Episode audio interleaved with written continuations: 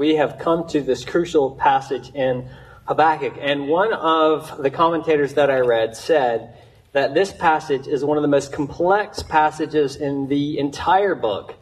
But they also said that if you are patient enough and wade through it, uh, that it's also the key to understanding the book. And so, in light of that, I thought it was worth spending two weeks on it.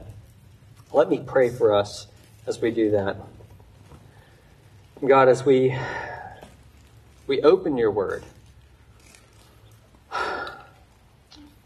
we ask that we would see Jesus, who we believe is preached and present within. It's in his name that I do pray. Amen. Well, it was some 50 years before the time of Jesus Christ, and there was a community of Jews who had moved out into the desert. They lived between the Jewish desert and the Dead Sea on a plateau that was barren and limestone. They had moved out there to live in this place that was really uninhabitable they had moved out there because they believed that things had gotten so bad with their society. They said that the, the priests are illegitimate, the temple is corrupt, and worse than all of that, worse than all of that, is the sign of God's judgment upon them. The Romans ruled. And so, what did this community look to for for a sense of how to live in this barren, awful situation in the face of such adversity. Their rallying cry was Habakkuk 2 4. The righteous shall live by faith. Some 100 years later, there were Jewish communities throughout the, uh, well, there were synagogues, and they were mixed synagogues, actually, Jew and Gentile, that were uh, scattered throughout the capital of the empire at the time. These synagogues, these communities, they were uh, a bit flummoxed because they believed that God had sent his Messiah, Jesus Christ, but they just weren't sure how to make sense of, of everything they saw around them in light of that. And so, this eccentric, crazy rabbi named Paul, writes a letter to them. And in the beginning of that letter, he says, I am not ashamed of the gospel, for it is the power of God for salvation to everyone who believes, to the Jew first and also to the Greek. For in it the righteousness of God is revealed from faith for faith, as it is written, as it is written in Habakkuk 2 4. The righteous shall live by faith. The theme the thesis statement to the book of Paul's letter to the Romans is Habakkuk 2 4. It was some 15 years later that the same community in Rome was suffering under persecution. Some of their members had actually stopped attending worship. Others of their members had given up on the faith altogether. And so their pastor writes to them. He writes a sermon to them encouraging them to persevere, to press on. And what did he say? Yet a little while, and the coming one will come, and will not delay. But my righteous one shall live by faith. And if he shrinks back, my soul has no pleasure in him. But we are not of those who shrink back and are destroyed, but we are those who have faith and preserve their souls. Where did the author of Hebrews go to encourage the community living in Rome that was about to face a second wave of persecution? Habakkuk 2 4. I could actually go on and on. You see, time and time again, when communities faced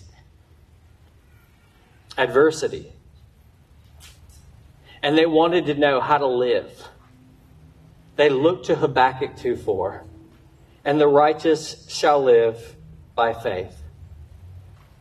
Well, we are facing our own adver- uh, adversity, aren't we? Is it the worst adversity that the world has ever known? No, not by a long shot. Is it the worst adversity that God's people have ever known? No, not by a long shot. But it is adversity nevertheless. So, where do we go to figure out how to navigate this time?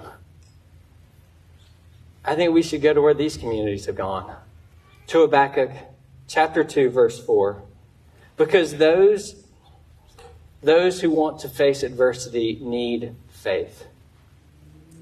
There are three ways in which faith, I think, enables us to face adversity that we see in this passage.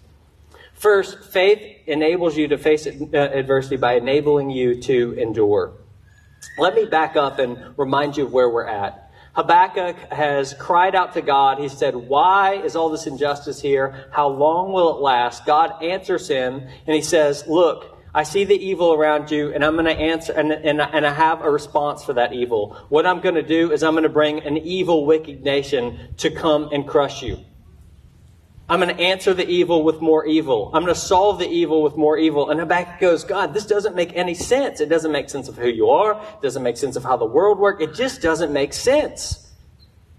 And so God answers again. He says, Habakkuk, I have an answer for you. We looked at this last week. I have an answer, but you're going to have to wait for it. Verse 3 It awaits its appointed time, it hastens to the end. If it seems slow, wait for it. In other words, Habakkuk, an answer is coming that is going to resolve the questions in your mind and the dilemma in your heart, but you're going to have to press on until it comes because it's coming in the future. It hastens to the end, and those who read about it are going to have to run to it. They're going to have to run into the future, Habakkuk. So you're going to have to press on. You're going to have to endure. You know, it is it's difficult to press on, and some of us are asking how to press on. I was I was actually having uh, a meeting with someone a, a, month ago or so, and and they were asking the question. They were like, "Look, it, it looks like this thing that we're facing, this pandemic, like it's going to be here a while." And so I've started asking the question, not how do I hold on, but how do I actually how do I actually flourish? What does it look like to persevere? And to press on and to endure during this period? How, how do I can carry on as a disciple of Christ, a flourishing disciple of Jesus Christ? And the answer is that if, if you want to patiently endure, to wait to the end, to press on, then you have to live by faith. I mean, you, you know this, right? I mean, if you go to the DMV you're going to go to the DMV tomorrow, and you're going to go at 3 o'clock, and the DMV is going to close at 5 o'clock. And because it's the DMV, there's going to be a line of 100 people in front of you. And you're going to look at that line and you're going to say, I don't know that if I should wait on this. And you're going to talk to the person you're going to say, How many people are in front of me? Uh, uh, you know, who's at the front desk? And they're going to say 100 people. And you're going to say, Am I going to make it through? Because, I mean, at, at 5 o'clock, you're done and they say, I think you say, I think I'll come back tomorrow. And they say, no, well, you'll be at the end, but you'll make it. You'll make it. And you say, well, what, I think I'll just come back tomorrow. And they say, actually, this is the shortest the line has been in months. Now you have two choices right there. You either believe them and then you endure the plastic seat and the stale air and the ticking deep and, and like watching the numbers count down, right? In, in the, like the really close confined area and the paint chips that are falling on your hair. That's not dandruff. That's the paint chips. Like you endure that, or you say, "I don't trust you. I don't believe you. I'm going to Goleta," and you don't wait, and you don't endure. You see, anything if you're going to wait, you have to actually have faith. You have to trust. To the degree that you are able to trust the person behind the counter who said it to you, to that degree you will wait. And in the same way, to the degree that you are able to trust in the God who cannot lie, it will not lie, he says. To the God who is faithful, to that degree you will be able to endure. See, it's faith, that faith, that enables you to wait patiently. Now, let's be honest. Eh, right now, like it is hard to wait. It is especially hard to wait when you face adversity. It is especially hard to wait right now and to not give up. I mean, I'm tempted to give up on all sorts of things. I mean, if you are if you are at your job, if you're prepping for classes right now and you don't know if they're going to be online or not, like it is so hard to keep going and to put energy into that. If you're a student, it is so difficult to keep reading. If you don't know like, wait, am I going back to school or not?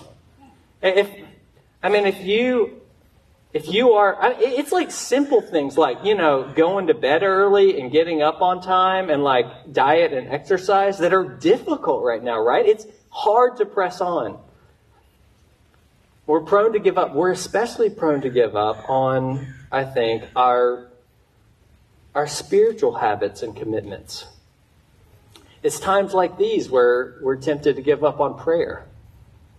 It's times like these where we're tempted to deprioritize corporate worship. It's times like these where we say, well, what's the point in serving? And how can I even do it anyway? It seems to be in vain. But, but listen, listen. Well, Martyn Lloyd-Jones, he was actually written once. No, it was John Newton. John Newton was, uh, someone wrote a letter to John Newton once, and they said to him, you know, I'm just not getting a lot out of prayer. That's kind of my translation. And so I'm, I don't, I just don't want to do it anymore. And John Newton wrote back and he said, listen, if you don't feel like you're getting anything out of prayer while you're praying, you're certainly not going to get anything out of it while you're not praying. and I think it's true about all sorts of things. Why do you press on? He said, You press on because you trust that God actually hears you, even if you don't feel it, even if you don't feel like you're getting anything out of it. You, tr- you press on because you believe that God is at work.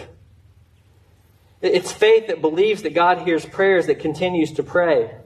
It's faith that believes that God is actually transformatively at work in worship that continues to prioritize worship despite difficulties and inconveniences. It, it's faith that still believes that God is at work in the world that continues to serve in his mission. It's faith that enables you to endure. That's the first thing. Second thing we see, though, is that it's faith that enables you to anticipate. Anticipate. There's actually a tension in verse 3. I don't know if you saw it. On the one hand, uh, Habakkuk learns that this vision hastens to the end, that it's rushing forward, and that it will not delay. So, so this, this vision is coming, it will not delay, it hastens to the end. On the other hand, he's told, verse 3, to wait for it. So, so which is it? Is it imminent or is it far off? Is it going to happen tomorrow? And do I need to anticipate it or do I need to patiently wait for it? And do you know the answer to that? Yes. Yes. That's the tension. And that tension, that posture is the same tension that runs throughout the New Testament. Think about the coming of Jesus Christ. We don't know the time or the hour, and we need to be ready to endure actually for a long, long time. And yet, He could come any moment. Surely I am coming soon. And the posture of the Christian is actually to wait in anticipation. Look in verse 3. It says, If it seems slow, or better, if it is slow, wait for it. It could be slow. It may not be slow. You don't know. You got to be ready for both. And that means that, yes, the Christian waits, but they wait on the edge of their seat. You know, the, the master of suspense was Alfred Hitchcock. And Hitchcock, in talking about how you build suspense, you know what he said? I thought this was really interesting. He said, you actually have to give the game away. The, the audience actually has to know what's going to happen to build the suspense. They have to know that the character is going down. They have to know that they're going to be, you know, that they have to know that there's going to be a, a murder or whatever, but they just can't know when. The fact that they know it's going to happen, but they don't know when, that's what keeps them on the edge of their seat. That's what builds the suspense. And a lot of, I mean, we, we know that feeling. That feeling. I mean, think about it. What happens when you watch a suspenseful movie? I know what happens. You, you, clo- you close your eyes. You bury your head in a pillow. Some of you are hand grabbers. I mean, you've grabbed people's hands that you don't even know. And look down and you're like, oops, right? I know I, you do. You're anticipating and you're trying to relieve the tension in the edge of your seat. That is the posture of God's people. That's the posture with which they wait. Faith enables you to live in that anticipation because you believe that, yes, at any time, at any time, God could break in, God could come, God could answer. And so, what does it look like to live like that? Well, well, well, remember the scene in the movie. To live in anticipation means that you actually start living as if it's happening already. Do you ever know that? You don't close your eyes when the scene happens. You close your eyes before it happens, as if it's happening. You don't hold the hand before uh, when it happens. You hold the hand before it happens. You're anticipating it. You're living in anticipation. It's it's like um, it's like when some of you heard that you were going to get a stimulus check because you trusted that you were going to get a stimulus check. That maybe you went out and maybe you, you believed in that so much that you spent that money on your credit card knowing that it was going to come, right? To the degree in which you you believed that that money was going to come, you lived in anticipation of it coming, and you already started acting as if you already had it, as if it was already in the bank. So too the believer. No, not that we spend money we don't have. So too the believer lives in anticipation that God is going to fulfill his promise and that Jesus is going to come again. And so here's what it looks like faith that believes that Jesus is coming back to throw a party sets out the china in anticipation. Faith that believes that God is actually going to marry a bride, and that bride is from every tongue and every tribe and every nation. Well, that faith already starts sending out invitations to every tongue and every tribe and every nation. Faith that believes that when Jesus comes again, he's going to reconcile all things to himself, anticipates that by living in reconciled relationships now. Faith enables us to anticipate what is to come and thereby to face the adversity. So, faith enables you to endure, faith enables you to anticipate, but finally, faith enables you to receive. There's this contrast in verse 4. We learned that the righteous live by faith, but this is contrasted a line earlier with the person who is puffed up in their soul. Now, to be puffed up is another way of saying be arrogant. It, it means to be full of yourself. That's what we would say today. They're full of hot air. And, and, and they're insubstantial, but they believe that they are substantial. And here's the point the person who is puffed up does not have faith, but the person who is humble and is not relying on themselves does have faith because if you think you are sufficient, then you aren't you don't feel like you need to trust someone else for sufficiency. I mean, you know, if I think that I know more than the mechanic and can do more than the mechanic, then I don't trust the mechanic when he tells me something. If I think maybe not. If if I think that if, if I don't trust my doctor, then I'm actually not going to rely on his advice for uh, what's going on with my body. If I think that I have the knowledge and resources and skill in myself.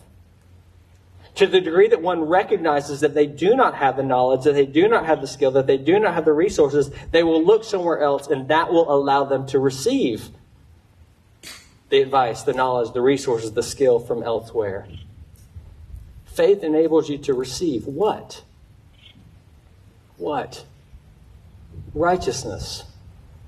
Look, it's really interesting. It's an interesting question. The, the text says that the righteous will live by faith, but, but why does why does it say the righteous will live by faith when the very fact that they have faith is a recognition that they aren't righteous?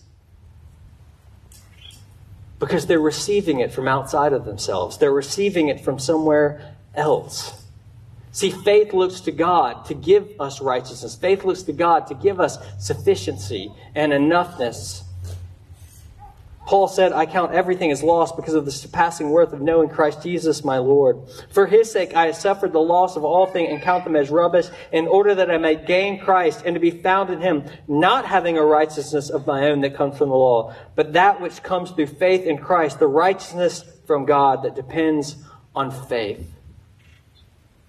Now listen, this is a time that is incredibly shame producing.